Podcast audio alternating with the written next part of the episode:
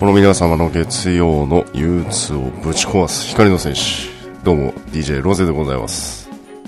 はい、というわけで、始まりました。第34回目でございます。DQ ドラゴンクエスト隊飲んだくれ酒場ウェディオということで、DJ ロゼがお送りさせていただきます。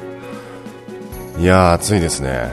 非常に暑い。前回の収録からですね、まあ、約1週間ちょっと経ちましたけれどもね、本当に夏日を記録する日々が続いております。昨日、まあ、今日収録しているのが5月の22日なんですが、まあ、昨日、おとといとね、北海道方も、北海道の方も30度を超えたという、すごいですね。北海道で30度を超えることってあるんですね。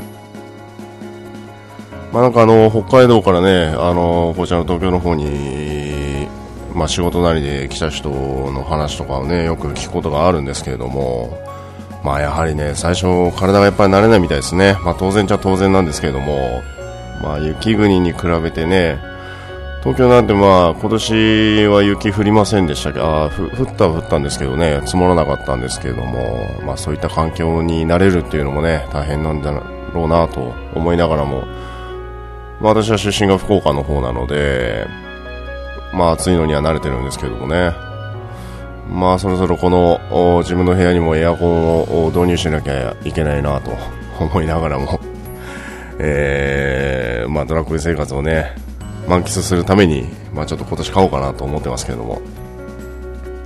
はい、というわけでですね、まあいつもと最近ですね、ドラクエがあまり関係ない冒頭トークが続いてますけれどもね、そういうのもいいんじゃないかと いうことでですね、まあ自分で勝手に喋り出したのを採用してるんですけども、まあ、あんまりあのドラクエ関係ない話もやろうかなと思ってて、まあ、それが続くかどうか分かりませんけどもね、まあ、そんなこんななんですけれども日曜のですね、えー、日曜劇場「小さな巨人」まあ、ドラマあんまり見ないタイプなんですけれども、まあ、最近ねすごいハマってます、まあ、あの半沢直樹のあたりからねこうずっと来て下町ロケットと、まあ、来てますけれども。まあ、あの、なんていうんですかね、あの、人情味が溢れてるけれども、かつ、逆転劇のある、まあ、どちらかというと、こう、王道パターンですね。こう前前前半上げて、中盤下げて、後半ドンみたいなね。まあ、好きですね。好き者です。ハマってますね、結構。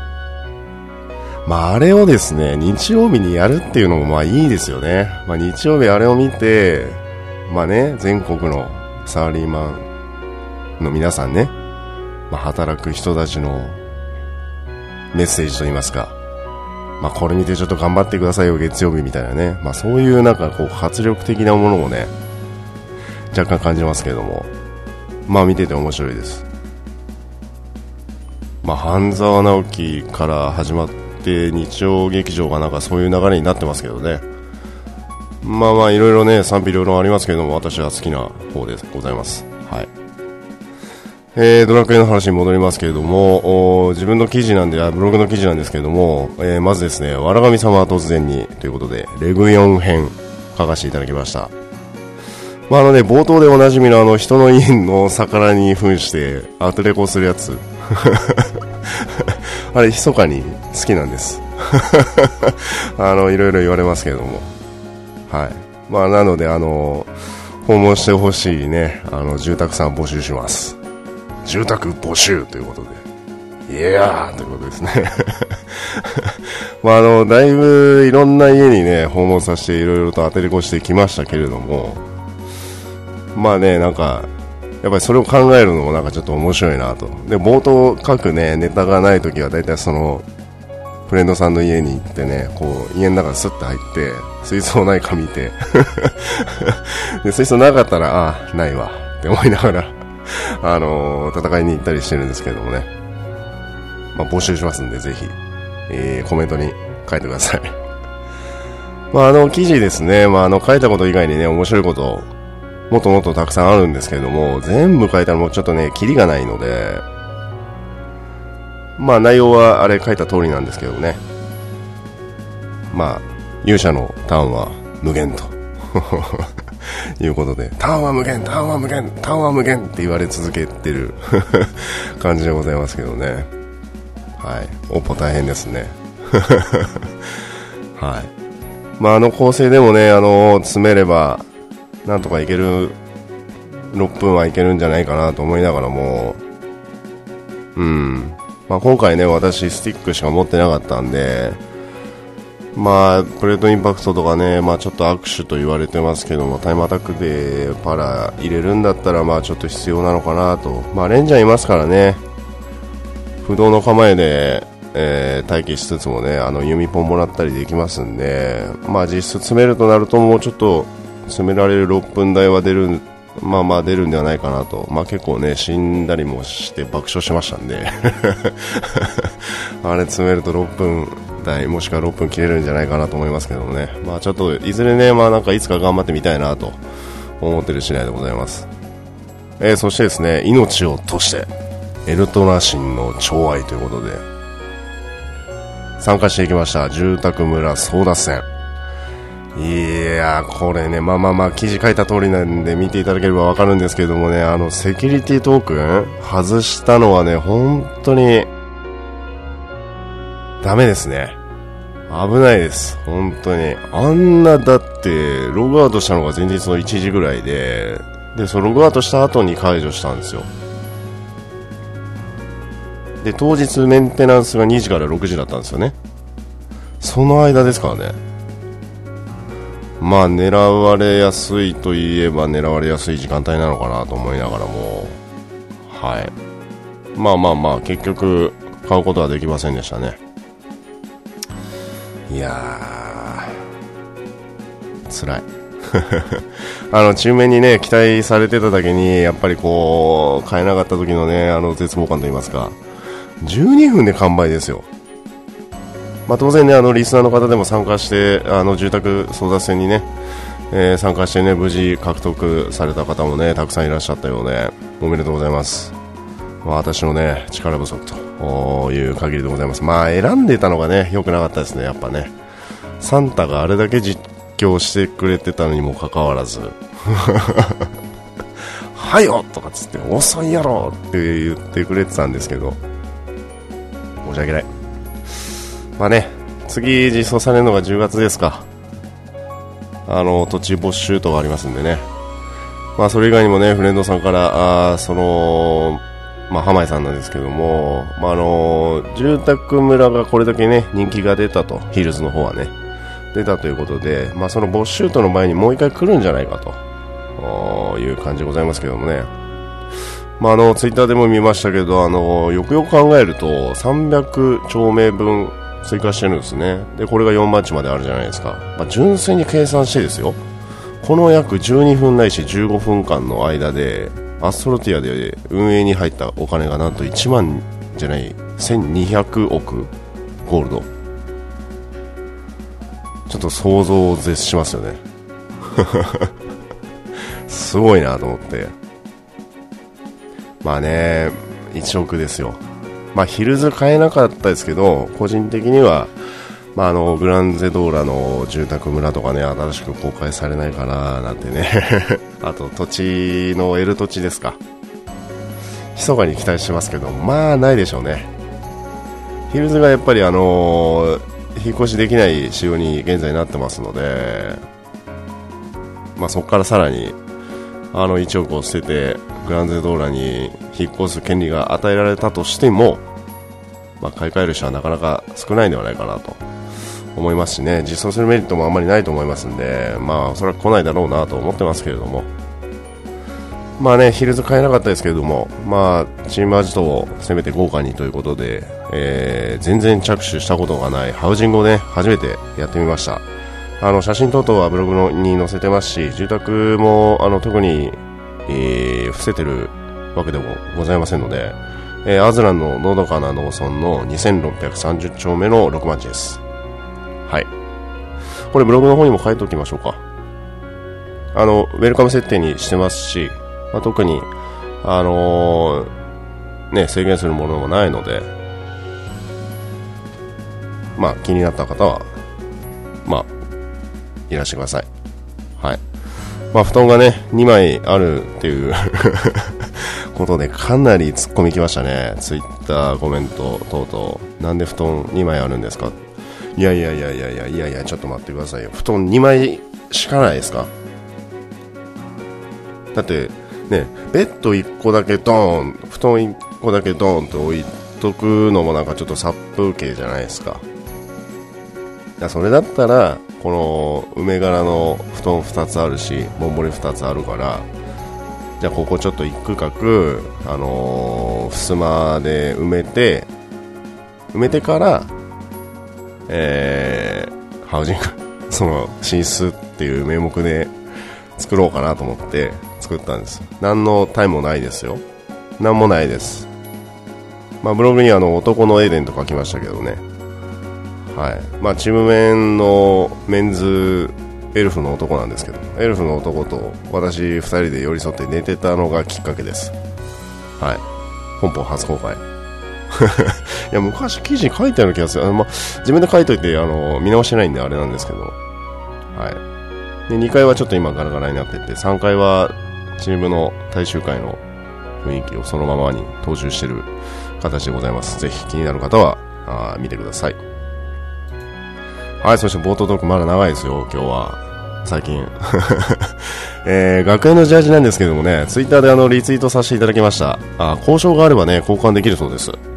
ま、持ってる方はぜひ、えー、かつですね、学園進めてないよという方はね、えー、ぜひ、えー、交換してください。そして、えー、ブルマ、履いてください。あれね、ドーナで見ましたけどね、やっぱ破壊力すごいですね。いいっすね。やっぱりあのー、ブルマブルマがね、あのー、体操着になってた時代のっていうと、まあちょっと年代があのあれなんですけども 限られてくると思うんですけどもね、まあ、当時は別にね、やっぱその学同じ小学生ですから、あんまりそういう違和感なかったですけどね、まあ当然じゃ当然ですけど、うん、まあまあ気になる方はね、あの交渉で、えー、交換できるそうなんで、えー、交換してみてください。はい。まあ、あと全然またドラクエ関係ない話になっちゃうんですけどね、あのドラクエをきっかけにね、あの、のじあのなんとか飲み会の時間を作ってね、飲みに行ける、と言って、まあ、飲み始めて2年ぐらい経つメンバー、まあ1人はレアフレでもう8年ぐらいの付き合いのやつをドラクエに無理やり引っ張ったやつ。で今めちゃくちゃはハマってる人がいるんですけど。まあその人たちとね上野で、まあ、神田が上野なんですけど上野で飲んでで帰り帰りというか、まあ、1軒目終わってすぐ上野公園で散歩したいとか一人言い出してはってなったんですけど。ま聞いてたら怒られますよこれ。いやいやあの前回も行きましたんでねあの2回目の上野公園散歩なんですけども。まあ、エビが好きな連中でですね、まあ、なんかその中の一人がね、あの、エビ、まあ、なんか友達に嬉しいことは、言われて嬉しいことってなんだろうねっていう話をしてた時に、俺のエビも食うって言ってくれるのが嬉しいっていう返答をしたらしいんですよね。そしたら下ネタかよって帰ってきたそうで怒ってましたけれども、よくわかんないと同時に、いや、そう聞こえるだろうって返しておきましたけどもね。まあ、よくわかんない話申し訳ありませんけども、なんかこれ言いたかったんですよね。いや、ようわからんやろっていう それが言いたかっただけです。すいません。本当ごめんなさい。本当本当申し訳ない。はい、というわけで冒頭長くなりました。申し訳ありません。えー、第34回、えー、ウェディオ DJ ロゼがお送りさせていただきます。さあ、続けていきます。第34回ウェディオということなんですけどもね、もうさ、あの冒頭トークの最後、本当ごめんなさい。忘れてください。ふとあの冒頭トークの締めに持ってきたつもりなんですけども、わけわかんないまま 終わってしまってちょっと申し訳ありません。あの、ちょっとだけカットしたところでね、一人で笑ってましたけど、本当変な人ですよね。はい、すいません。えー、いきます。えー、毎度、毎度おなじみのブラチックコーナーということで、えー、このコーナーなんですが、キラキラ素材、レアドロー等々を含めた素材のね、バザー値段を私が独自、独断と偏見で、えー、抽出した素材の値段をですね、皆様に、えー、毎回公開していくコーナーでございます。まあね、今回ね、ちょっと面白い、ね、動きになってます。まあちょっとね、この見解も含めて最後ね、あの皆さんにお話をさせていただきたいなと思いますけれども。参ります。えー、まず、天竜層7099ゴールド。前回調査が、えー、ごめんなさい、5950ゴールドですんで、まあ、1000ゴールドぐらいですか？上がってます。えー、ナドラダイト鉱石が9180、前回調査が9700です。まあ、600、500ゴールドほど下がっております。えー、人魚の涙29,800ゴールド、前回調査28,000、プラス1,800ですね。えー、世界史の雫が8000ゴールド、前回と全く変わりありません。はい、そしてエルフの飲み薬、3万4000ゴールド、前回調査が3万ゴールドとなっております。うーん、ちょっとここまで駆け足できましたけれども、天竜層上がってきましたね。上がってきました。そしてナドラダイト鉱石がずーっと下がってます。ずーっと下がってます。まあまあまあまあ。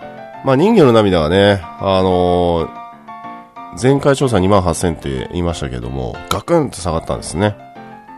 で、今回ちょっとぶり返したような感じでございますけども、まあ3回目の調査からいくと、4万3000ゴールド、3万7900、で、ガクンと下がって2万8000からの今回2万9800。うん。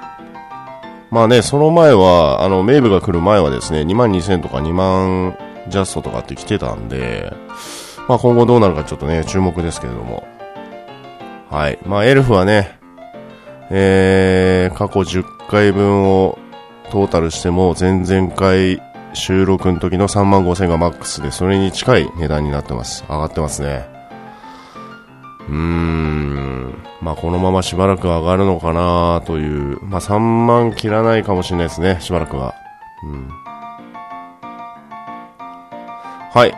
続きいきます。えー、汗と涙の結晶。これが4000。これは99個売りの一つあたりの値段です。まあ、前回調査が4万、あ、失礼しました。違う。4434ゴールド。まあ、マイナス400ゴールドですね。もう4000切りますね。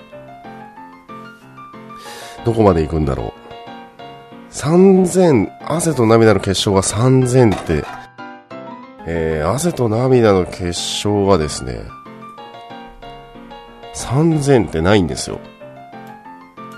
えー、ちょっと待ってくださいね。調べますね。えーっとですね。あった。かなり前ですね。10、15回前、6 15、6回前ぐらいですね。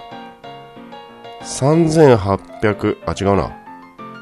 あ、もっと前あるな。20回前ぐらいですね。もっと前か。そんぐらいの時に3000切ってますね。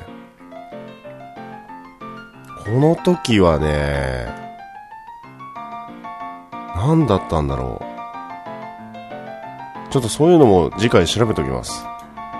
もう4000切りますね。3000台は突入すると思われます。はい。そして龍河石4700ゴールド。これ前回調査4920ゴールドですね。マイナス220ゴールドですね。まあだいぶ落ち着いてきたかなというような感じでございます。はい。そしてメタルのかけら1400、あ、失礼しました。4、え？うんうんうんうんうん14,800ゴールド。前回調査13,800ゴールドですんで、プラス1000ゴールド。えー、そしてオグリドホーンが3000ジャスト。あー、下がってきましたね。下がりましたね。オグリドホーンも一時期1万とか言ってましたけどね。うん。まあ、ここまで下がったのは調査始めて以来初めてですね。はい。ないですね。ないですね。3000は。はい。一番最安値です。ここ20回ぐらいの収録で。はい、そして、魔獣の角。こちらが14,800ゴールド。前回調査が17,000ゴールドですね。マイナス2,200ゴールド。はい、そして、厳重の皮18,000ゴールド。前回調査19,000。マイナス1000ゴールドですね。えー、ナイトメアリーフが18,400ゴールド。前回調査18,700。ほぼほぼ変わりがありません。えー、虹のオーブが2万300ゴールド。これはですね、あの10個売りの1個あたりの値段です。はい。えー、そしてやってきました、レプケンということで、レプ石が18,900ゴールド。前回調査19,990ゴールドですんで、マイナス1000ですね。下がっております。あれ？あれ？れ？れ？れ？まだ下がる。うん。19,000台が頭打ちかなと思ってましたけど、19,000切りましたね。値が読めませんね。人魚の雫がね、29,800で、烈風石が18,900ですよね。ちょっと気になります。どこ、この先もね、ちょっとチェックしていきたいなと思います。はい。ありがとうございました。プラスチェックコーナーでございました。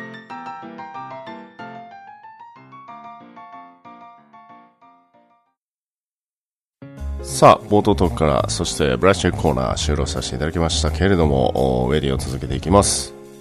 さあ、今回もですね、新たに、えー、アストルティア通信チェック、さっといきます。さーっといきますんで。はい。えー、まずですね、DQ10 写真コンテスト、えー、開催されます。ナドラガンドですね。これですけどね、多分、あのアストロティア写真愛好家の方々はね、毎回毎回、あの、投稿、ツイッターに投稿してる写真がね、本当にすごく綺麗なので、これはちょっと激戦になるんじゃないですか、これ。特にね、あの、もうイカも4が実装されてもう結構経ってますんで、まあ、こういうね、あの冒険して遊び要素っていうのは結構人気が出るので、まあね、あのー、参加といいますか、あ投稿する方が結構増えるんじゃないかなと思いますけどもね。うん。すごいでもね、綺麗な写真ばっかね、撮ってる方いますよね。特にあの、ナドラガンドの大陸っていうのは、こう、光の加減といいますか、こう、キラキラしてるものがすごく多いので、写真映えしますよね。僕、あの、真珠の森大好きなんですけど、あの、嵐の領域の、あそこの雰囲気すごいいいですよね。で、あと、ナドラガシンの祠あのー、闇の領域、闇、ん闇ですね。あ？闇の領域ですね。ナドラガシンの祠。あと、炎の領域の、あのー、方も好きですね。あれね、鳥と戦うとこあるじゃないですか。すごい雑な言い方ですけど。すいません。すごい雑な言い方ですけど、あの、鳥が飛んでるとこあるじゃない鳥と戦うとこあるじゃないですか。あそこのマップの上の方を覗いたことある方、いると思うんですけど、あそこの上の空間すごい、すごいです。ぜひ見てください、一回。遠い、遠いですけど、ぜひ見てください。あれは本当にすごいです。なんかね、奥行きがすごい。奥行きをすごい感じるとともに、ヒルがこう飛んでるんですね。でなんかこう岩が浮いてるような感覚。まあ見るのが一番早いんでね。そこ見ていただければ一番分かりやすいかなと思いますけども。はい、えー、これ期間がですね5月の24日水曜日、えー、あさってですね。昼の12時から5月の31日水曜日昼の12時までとなっております。まあナドラガンド領海を調査する調査員としてナドラガンドの風景や風習などナドラガンドの魅力を伝える写真を投稿してください。ナドラガンドで撮影された作品であれば装備やキャラクターは自由ですということで。ナドラガンドって俺今何回言ったかな？はいそんな来ます。次。さあやってきましたこれ。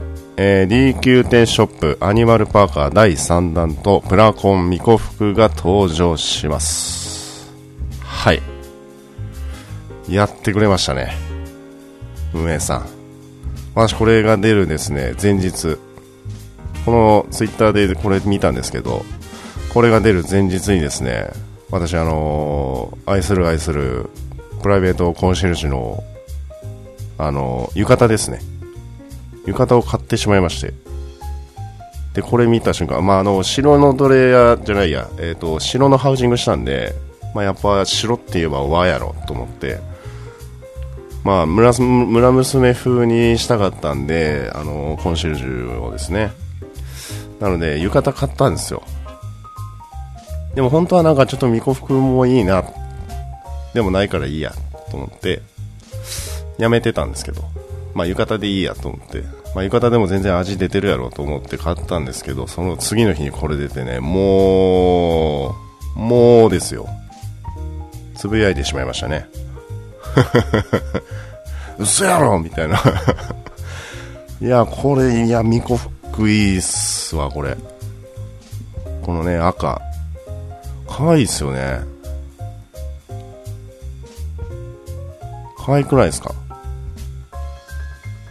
これは多分賛同いただけると思いますけど、まあ私はあのプライプライベートコンシェルジュ、あの、人間の女の子なんで、ね、この巫女服すごい似合うなと思っててたんですよね。悔しいわ。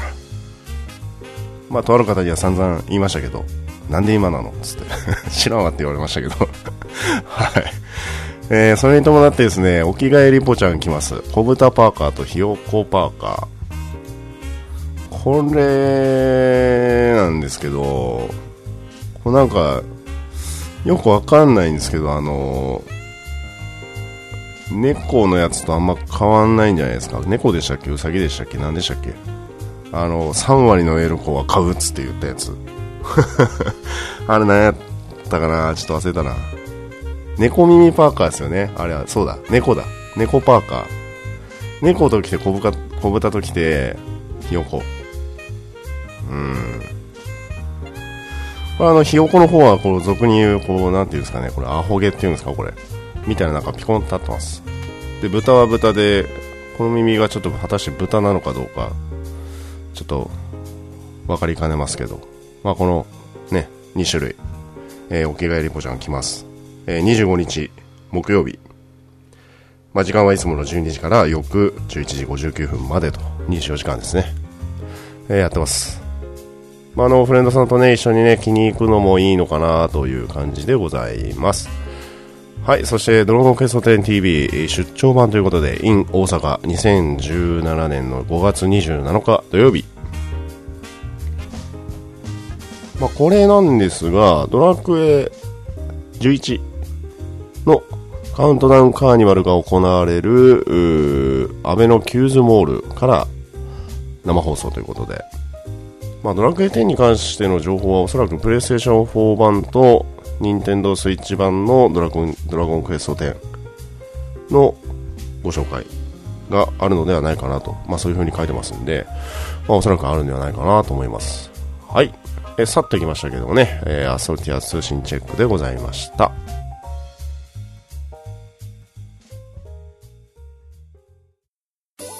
さあさあ、第34回ウェディオということで、まだまだ続けていきます。さあ、今回ですね、えー、ハッシュタグウェディオ、そしてエニワンクエスチョンタイム、それぞれもらっていただ、えー、いただいておりますので、お届けさせていただきたいなと思いますけれども。まあ、まずですね、えー、ハッシュタグウェディオ、シャチマルさん。どうもありがとうございます。えーとですね、合言葉はイカパラダイス。あれですね、ブログの方です。イカパラダイス。違いますね。前回のウェディオですね。イカパラダイス。えー、3.5のアンルシアの服装と髪型いいですよね。ということで、レンタル衣装でもいいから着たい。と書いてます。ありがとうございます。あのね、このシャチマルさんのを見て思ったんですよ。こレンタル衣装いいやんって思ったんですよ。レンタル衣装でそれ実装してくれると、すごい気軽に着れますよね。ていうか、レンタル衣装って最近実装、なんか新しいの来ました？あんまり記憶にないんですよね。あのなんか、タキシードとかね、ああいうのはこう、印象に残ってるんで、ああああいうのを使ってなんかちょっとネタに走りたいなって時はあそこでよく借りに行くんですけど、ね、こうなんか NPC の服装というかドレスアップでちょっと実現難しいやつとかこうバザーに出回ってないあるいは確認装備を使わなければやらできないような NPC の服装のこうレンタルっていうのも一レンレンタル一覧っていうのもちょっと実装してほしいですよね。ね。提案してこようかな。ま、提案したことないんですよね。提案も広場で。でもなんかいいですよね。あの NPC の服いいなとかっつって、こう、上、運営にこう、リクエストして、それ採用されれば、そのレンタル衣装がどんどんどんどん増えていくっていう。ね。まあ難しいかもしれないですけど。はい。ありがとうございました。合言葉はイカパレです。どうもありがとうございます。はい。えー、そしてそのまま続いていきます、 Any One Question Time ということで、えー、みーさんからいただきました。ありがとうございます。えー、ちょっと長いんですけど読みます。えー、ロジさんいつも楽しいウェディオありがとうございます。ありがとうございます。こちらこそ。勇気を出して初めてコメントを書きます。ありがとうございます。えー、今回遅くて心配しましたが久しぶりに聞けて本当に嬉しいです。ありがとうございます。えー、いつも出社する前の落ち込んだ時に聞いてはニコニコさせて元気をもらってます。はい、えー、ニワンクエスチョンタイムではないのですが聞きたいことがあります、えー、ロイさんは床闇をお酒え？床闇をお酒を飲みながらやっているのかなってブログを見てて思います私はいつも倒すので必死ですお酒を飲みながら床闇を倒すことってできるのでしょうか？どんな感じでやっているのかぜひ教えてくださいあとバックで流れている BGM が心地よくてすごく好きです。これからもロゼさんのペースでありのままのロゼさんを見せてください。ありのまま。はい。えー、ありがとうございました、みーさん。えー、っとですね、まあ、結論から言いますと、飲んでない日がないです。多分、ドラクエインしてる時。あの、昼は別ですよ、昼間。あの、夜勤明けとかね。夜勤明けの時はさすがに飲んでないです。もう飲んだら即死亡するんで。えー、大体夜の時間でインしてるときは飲んでないときはないです。あうん、ないですね。今、弁明しようとしてましたけど、ないです。飲んでます、常に。まあ、うーん、なんていうんですかね、お酒飲みながら床闇を倒すっていうのも、あの、ば、量によりますよ。例えば、イカ呼んで、フレンドさんのお手伝いをしなきゃいけないっていう約束事とか頼まれてたりとかっていう時は飲まないです。ただ あの、イカ4を初めて倒した時もそうなんですけど、1時間、もう勝ったら飲もうって決めて、で、1時間戦って、勝てなかった時はさすがに飲みました。で、飲んだ、飲んだ次の戦いで倒しました。つまりそういうことだと思います。はい。どういうことやろ？えっとですね、なんて言ったらいいんですかね。気楽に、やっぱりこう、なんていうんですかね。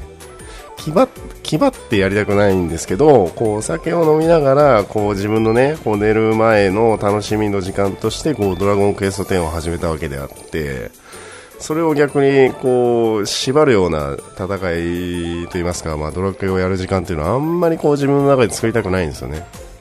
ただ、こう誰かのフレンドさんのお手伝いとかだったりとか、このまあ初称号のあの一緒に戦いに行きましょうとかっていうね、あのお約束 お約束とかをされた時は、さすがにちょっとこうガバガバ飲んだりはしないですよね。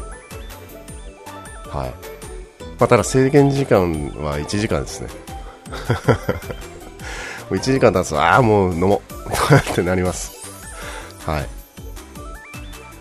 いや、でも、でも、床闇系ね、まあ、あの、みーさん、あの、いつも倒すので必死ですと、あの、おっしゃられてますけど、あの、なんていうんですかね、まあ、死ん死んでなんぼ。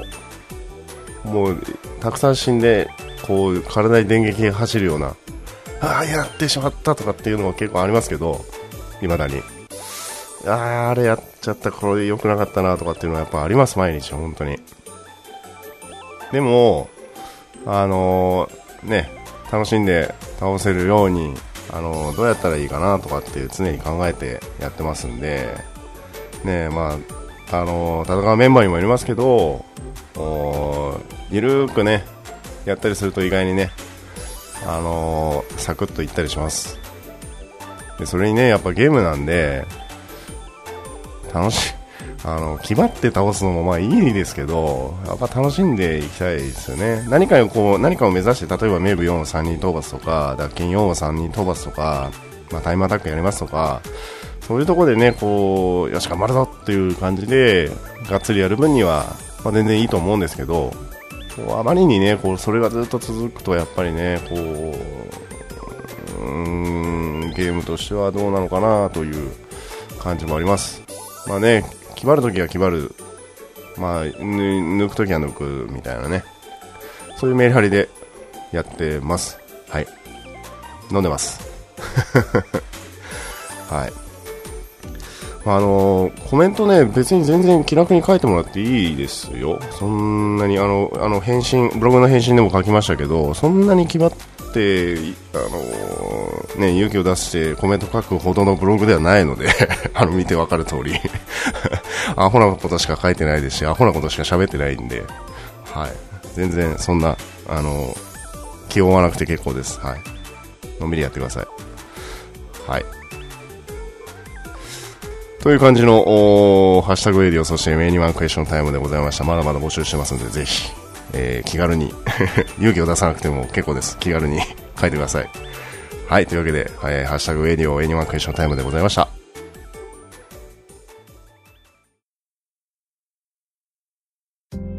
さあ、今回のウェディオメイントークということで、メイントーク？違うな。今回ですね、ちょっと一つ皆様に逆 Any One Question Time ということで、えー、私からあ募集したいなというのがありまして、えー、実はですね、常闇シリーズの3種類の武器、まあ、あのー、レグだったら砂、えー、脱菌だったらゼリー、イカだったら、えー、雫ですね。この3つ、3種類いますけれども、その各素材を30個集めると、あの武器変えられる、その独特といいますか、その限定の限定と言いますか なんやろ 床闇シリーズの武器に変換できますけれども、この中で皆さんがこの3種類で総トータルして一番好きな武器とその理由をちょっと聞いてみたいんですよ。アンケートじゃないんですけど。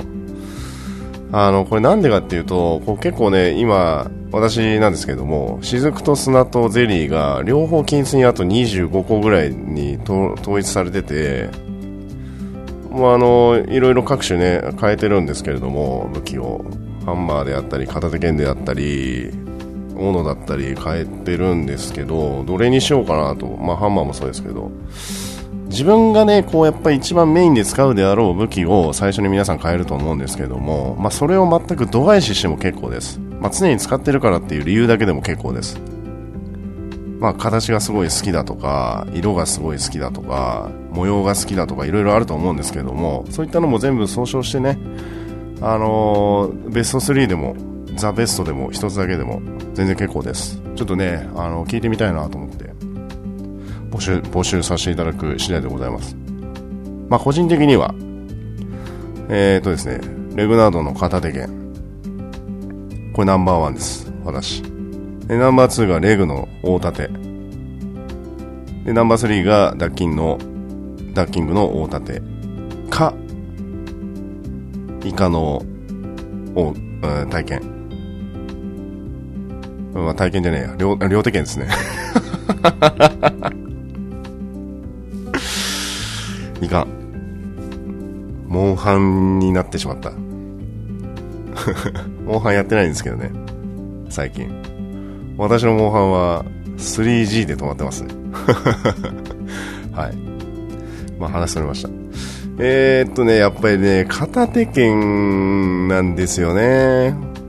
こうあの、レグの片手剣が一番最初に欲しくて、でも当時は、その、闇商人のチャガラ君が、販売しない時だったんですよ。で、二刀流にするのに、片手だけレグの砂のレグ片手剣だけにして、で、もう片方を、あの、暫定つまりにしようとしたんですけど、なんかちょっとバランス取れないなと思って、やめて、一番最初に変えたのが、盾、じゃないや、斧だったんですね。当時。当時強かった斧。うん。で、あの、茶殻が販売するようになってからもうすぐ買いました。片手剣に。うん。やっぱかっこいいですよね。あの、なんだろう、脱菌の片手剣は、なんかどっちかっていうとこう清流と見たサーベルみたいな感じなんですよね。片手剣っていうよりかは。まあ、好きな方は当然いらっしゃると思うんで、あの別にあのバッシング来そうですけど、知らんわっていう悪、個人的な感想ですからね。あくまで。まあ、そのなんか、サーベルっぽいなっていう感じで、まあ、当然ねあの探検といいますか、まあ、片手のサイズでああいうサイズが好きだってあのああいう形が好きだっていう方は当然いると思います私はあくまであの和装が好きなんで和装的なので似合うのだったらどれかなっていうのを脳内変換して自分で装着してるだけなんで。はい。まあ、あと盾。盾はなんかどれもいいなと思うんですけどあのイカの盾はどちらかというとこうレディース向けですよね。あのなんか波を模したくるっとしたやつとか。あれなんかちょっと女性用だなっていうのは、まあ、かっこよさっていうとうーんって感じなんですよね、まあ、なのでと言いますかまあレグの盾は大好きです。はい、あの模様も好きなんですよね、あの竜の。かっこいいですよね。あの脱菌の盾のあのおやおやおやおやってなるあの模様も好きですけどね、こうキラキラキラキラおやおやおやおやおやっていう感じの やつも好きです。はい。まあそれがあの起因して脱菌の両手剣。あれいいっすよね。あれはいいっすね。やっぱ見ててあかっこいいなって思いますよ。素直に。あの模様があの模様が脱菌の模様が一番あのー、綺麗に見える。まあ、盾もそうですけど、まあ、ハンマーとかもそうなんですけどね。ハンマーすごいかっこいいですよ。うん。なんか、巷ではピコピコハンマーって言われてましたけど。ね。やっぱりあの模様は、両手剣が一番似合うかなと。あと、イカの両手剣もね、あの、頭身の色変えられるんで、あれかっこいいですよね。あれブラッドにしたいですね。まだ集めてないので、ちょっと変え、もう、あんまり、あんまり周回することがないんですよね。1、1とかの日になんか周回しなくて、でなんか変に3とか4の時になんか何度も行ったりとかっていうのは結構ありますけど、1の時にあんまり周回しないっすね。今1の周回ってどうなんですかね？イカ。マモニの、けん、え？マモニの占いの賢者構成ですか？なんか2分で終わるとか、2分3分で終わるとか、型にはまれば、言ってましたけど、ちょっと静か集めようかなと思いますね。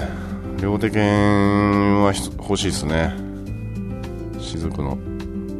あ、で、あと、写真でしか見てないんですけど、あの、水の羽衣に、あのネル装備ネウレス装備ちょっとどっちか忘れました。ごめんなさい、えー、すごい似合うと。ソウルさんが着てたやつを見たんですけどもすごいですね。色がドンピシャで盾とスティック持ってたんですけどね。もう水の羽衣のためにもうなんか実装されたんじゃないかっていうぐらいの装備でしたね。水の羽衣ね。大変大変お世話になりましたね。羽衣フーズっつって。ね。いや知ってる人いると思いますよ。羽衣フーズっつってあったんですよ昔 CM が。あの YouTube 多分あるんで検索してください。水水がこうポーってポンと落ちてこう波紋が広がるときに羽衣フーズっつって。ありがとうございました。はい。まあ、この逆 Any One Question Time じゃないですけれども、常闇シリーズでね、3種類。えー、レグ、脱菌、イカ。はい。この3つの武器で一番好きな理由とその理由を教えてください。ベスト3でも the best でも結構でございます。えー、これコメントかもしくはハッシュタグウェディオでいただけるとおお話しさせていただきたいなと思います。はい。というわけで、えー、逆 Any One Question Time ではございませんけれども、メイントークとしてお話をさせていただきました。さあ、というわけで、えー、第34回 D9 点ドラゴンクエスト店飲んだくれ酒場ウェディオということで、お届けをさせていただきました。いかがだったでしょうか？最近ね、冒頭トークはなんか、長い。まあ、長いんですけど、まあ、メイントークがね、なんかそのメイントークになりそうなやつがあれば、ちょっと冒頭トーク短くなると思います。